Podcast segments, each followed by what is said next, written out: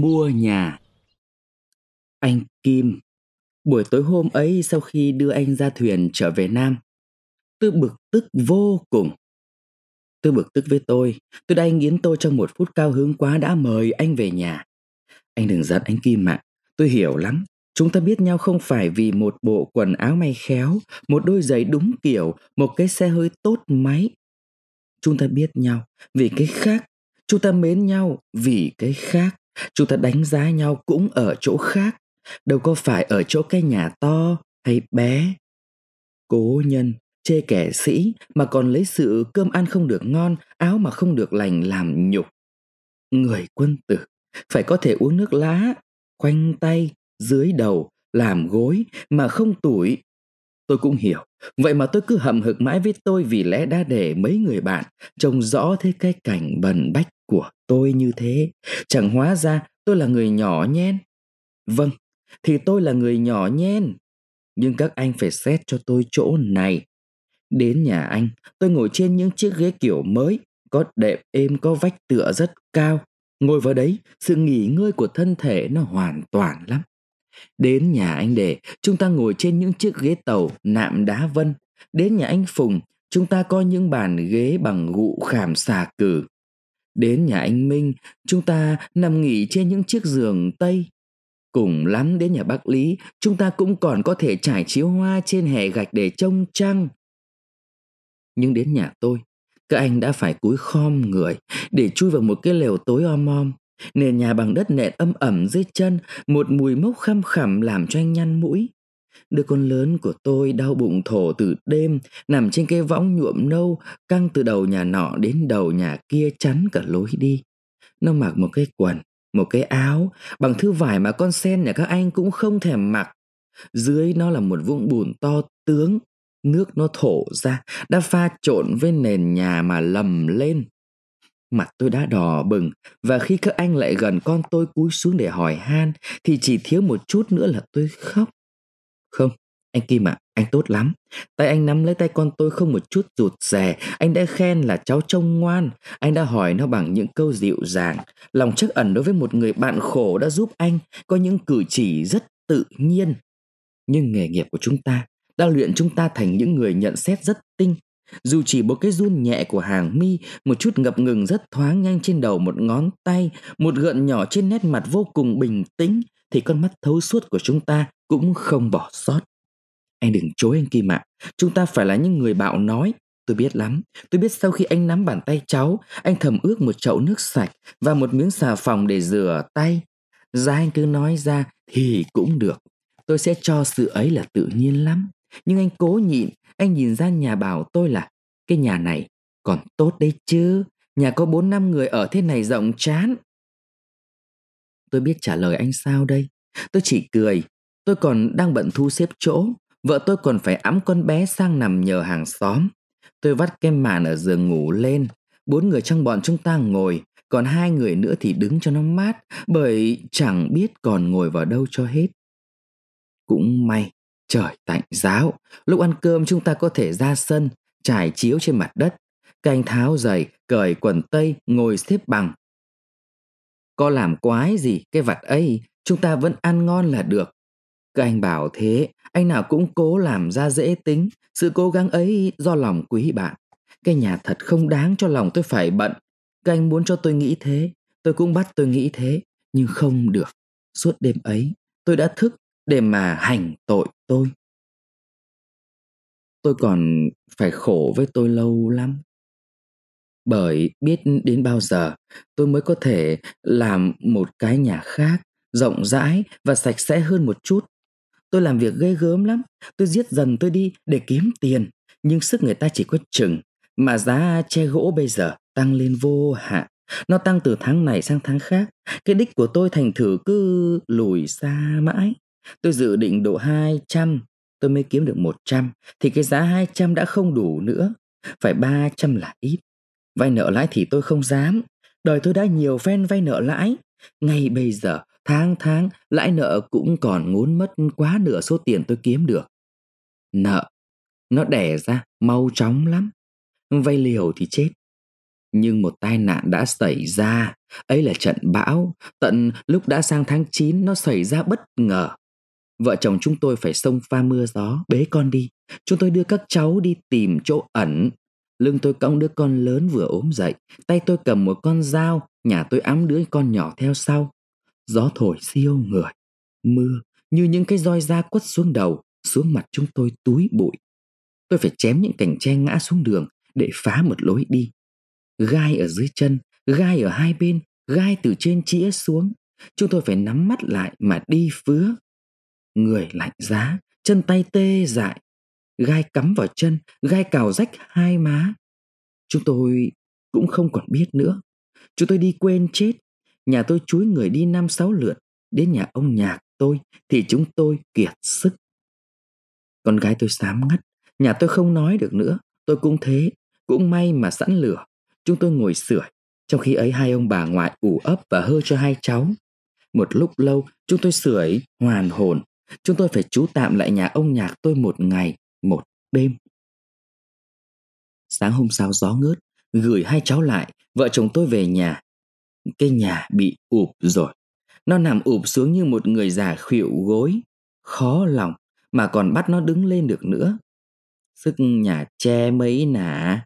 Cái này đã lão, nó đã qua tay đến 3 chủ, mà tôi là 4. Chỉ có gió to, nó đã có quyền đổ lắm, huống hồ gặp bão. Nó trung thành với tôi đến được tận bây giờ, kể là tận tâm tận lực. Tôi cũng không nên ép nữa. Tôi biết thế, nhưng biết làm sao đây? Có những ông bố, những bà mẹ già lụ khụ chỉ vì thương con nghèo quá không chạy được tiền chôn cất mà không nỡ chết. Cái nhà của tôi sao nó không nghĩ thế? Nó đổ sụp vào lúc này thật đã làm khổ tôi. Vợ tôi phát khóc, tôi cũng ứa nước mắt. Tôi thương tiếc cái nhà của tôi như người ta thương tiếc một người vợ bị lâu ngày hắt hủi. Ấy là nói cho văn vẻ. Thật ra thì tôi thương tôi. Tôi bỗng nhiên thành ra không nhà. Không những thế, vườn của tôi bị tàn phá hết. Bao nhiêu tiền của, bao nhiêu mồ hôi nước mắt đổ ra chăm chút cho giàn trầu bụi mía. Thôi, thế là mất tôi. Không có cái khổ nào vô ích hẳn. Sau mấy ngày ngao ngán, tôi lại phải an ủi tôi như thế. Bởi đằng nào tôi cũng còn phải sống. Đằng nào tôi cũng còn cần phải có nhà để ở. Vậy thì tôi không thể giằn dỗi với ông được. Ông giời, không sợ ai giằn dỗi. Tôi gượng cười, tôi bảo vợ tôi thế này. Thôi mình ạ, cái nhà của ta đổ đi cũng phải. Nếu không đổ, bao giờ ta mới làm cái nhà khác? Ta đã do dự mãi, bây giờ là lúc ta không còn phải so kè nữa. Lẽ đương nhiên là như vậy. Không làm nhà không được, vậy thì chẳng còn phải nghĩ. Chúng tôi tính việc mua tre, mua nứa và thuê thợ. Không có tiền thì vay nợ lãi. Không vay không được thì vay cũng không ân hận. Rồi tôi lại cố làm việc hơn trước. Tôi sẽ giết tôi nhanh hơn trước nữa. Trước sau thì cũng chết. Ai cũng chết, mà ai cũng chỉ chết một lần thôi. Sống xẻn so làm gì. Tôi nghĩ liều. Nhưng sau một trận bão tôi không thiếu gì những người nghĩ liều như tôi. Cũng vì thế mà tôi đã mua được một cái nhà rẻ quá anh Kim ạ. Một cái nhà gỗ có 300 bạc. Ra phải thế thì phải 500. May cho tôi lắm, bởi chúng tôi đã tính rằng làm nhà tre bây giờ cũng tốn 200 đồng. Kẻ bán nhà là một kẻ nhiều công nợ. Anh ta quá vợ, anh ta phải nuôi 2 đứa con thơ dại. Anh ta lại mới thua sóc đĩa 3-4 canh, mất tất cả đến 200 đồng bạc. Nợ người ta đòi rát quá, trông vào mấy xào mía để bán đi trang trải thì mía đã bị bão làm tăm cả. Anh ta tìm tôi, bảo tôi thế này. Tôi nghe nói chú định làm nhà tre bây giờ cũng phải 200 đồng bạc. Chú cố gắng thêm chút nữa, tôi để cái nhà gỗ nhà tôi cho. Bao nhiêu thì bán hả bác? 300. Đúng 300. Cái giá này hời lắm. Thấy hắn thật thà tôi ái ngại. Tôi hỏi, bác bán đi làm gì? Chẳng làm gì sốt. Tôi chót thua cay quá, chết thì chết. Tôi cũng còn phải gỡ chứ. Trường vốn thì dễ gỡ. Tôi bán cái nhà đi lấy vài trăm đồng, đi gỡ vài canh xem thế nào. À, nếu vậy thì tôi chưa lấy chi làm liều. Vay nợ lãi mà mua nhà là một cái liều bắt buộc. Bán nhà đi gỡ bạc mới là cái liều thục mạng. Đã liều thì phải chết Chẳng chết vì tay tôi thì chết vì tay người khác. Dù vậy tôi cũng chưa nỡ cầm dao đâm hắn. Thành thực hay trả trá, tôi đã can kẻ liều lĩnh kia. Tôi tưởng bác không muốn ở nhà hoặc cần tiền buôn bán nên mới bán, chứ nếu chỉ bán để đánh bạc thì thôi, tôi can bác đấy. Và chiếu bà khó mà biết trước, tôi chỉ sợ gỡ ra chẳng được, bác lại bậm mãi và thì sao? Không, không có lý nào như vậy. Trước tôi thua chỉ vì ít vốn, không dám đuổi. Trương vốn không đời nào thua, chú lấy dùm được phần là nhất.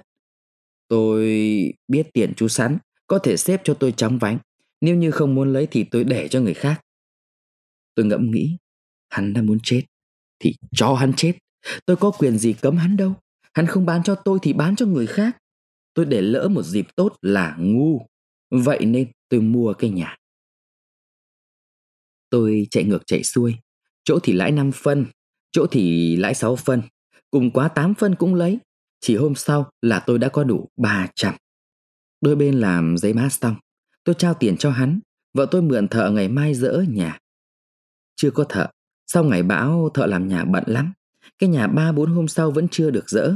Một người bà con với tôi, một buổi tối đến nhà ông nhạc tôi bảo tôi: anh nên liệu dỡ phát về, 300 bạc của anh nó nướng phát cả rồi. Vừa ở nhà anh ra, chúng nó biết có một số tiền to, chúng nó vây giết lắm. Ngày đêm hôm ấy chúng nó đã thịt cu cậu hơn 100 bạc. Cu cậu còn nhiều nợ lắm, vườn cũng cố rồi. Nếu không dỡ nhà ngay nó thua quá, đi đâu mất, sợ lôi thôi cho mình. Có thể nếu tôi chậm dỡ, sợ người khác hớt tay trên. Đã đành rằng mình thua, mua bán có làm văn tự, nhưng tiền tôi đã cạn, không lẽ lúc ấy lại kiện nhau. Vậy tôi phải cố thuê cho được thợ, chỉ ngày mai dỡ luôn. Ngày hôm sau, chúng tôi đến nhà hắn, thấy hắn đang nằm thườn trên một cái giường tre, chiếu rách, bẩn thỉu. Đứa con bé ngồi dưới đất, ôm lấy cái chân giường rên. Nó đau bụng từ sáng sớm. Đứa con lớn vừa cạo nhạo vừa đấm em thủm thủm. Tôi chào hắn, hắn khẽ hé môi đáp lại. Chúng tôi nhìn nhau ngượng nghịu như hai kẻ thù nhìn nhau. Sao lại thế nhỉ? Tôi không dám nhìn lâu hai đứa con của hắn. Hình như tôi thẹn với lòng tôi ấy. Tôi nhìn xuống đất bảo: bác làm ơn cho tôi dọn đồ đạc ra để người ta dỡ. Hắn cười chua chát: đồ đạc thì có gì mà dọn, chỉ có một cái giường này thôi, cứ quăng bố nó ra ngoài kia rồi dỡ đi. Hắn đứng dậy bảo con: chúng mày đứng lên, sang nhà bác Vi nào nhờ. Con chị quát tháo gắt gỏng với em một lúc, hai đứa mới lếch thếch cõng được nhau sang nhà bác Vi. Vẫn một đứa lậu ba lậu bậu, một đứa oằn oại và rên la. Thợ trèo lên mái, dỡ ranh quăng xuống.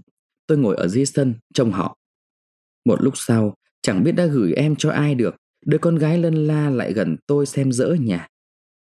Tôi có dịp trông gần nó. Nó gầy ốm quá, cổ tay cổ chân chỉ có con, mặt trao trao, quần áo rách lượt thượt, hàm răng của nó cứ nhe ra một cách trông thương hại lắm. Tự nhiên tôi ngán ngẩm, tôi thở dài một tiếng, rồi tôi buột mồm hỏi nó: từ sáng đến giờ em đã có ăn gì chưa? Nó không đáp, lắc đầu uể oải. Hình như nó đang bận nghĩ ngợi điều gì. Mắt nó nheo lại, cái mặt nó cau cau. Có lẽ vì nắng quá. Nhưng tôi thấy nó cứ có vẻ thù ghét tôi lắm.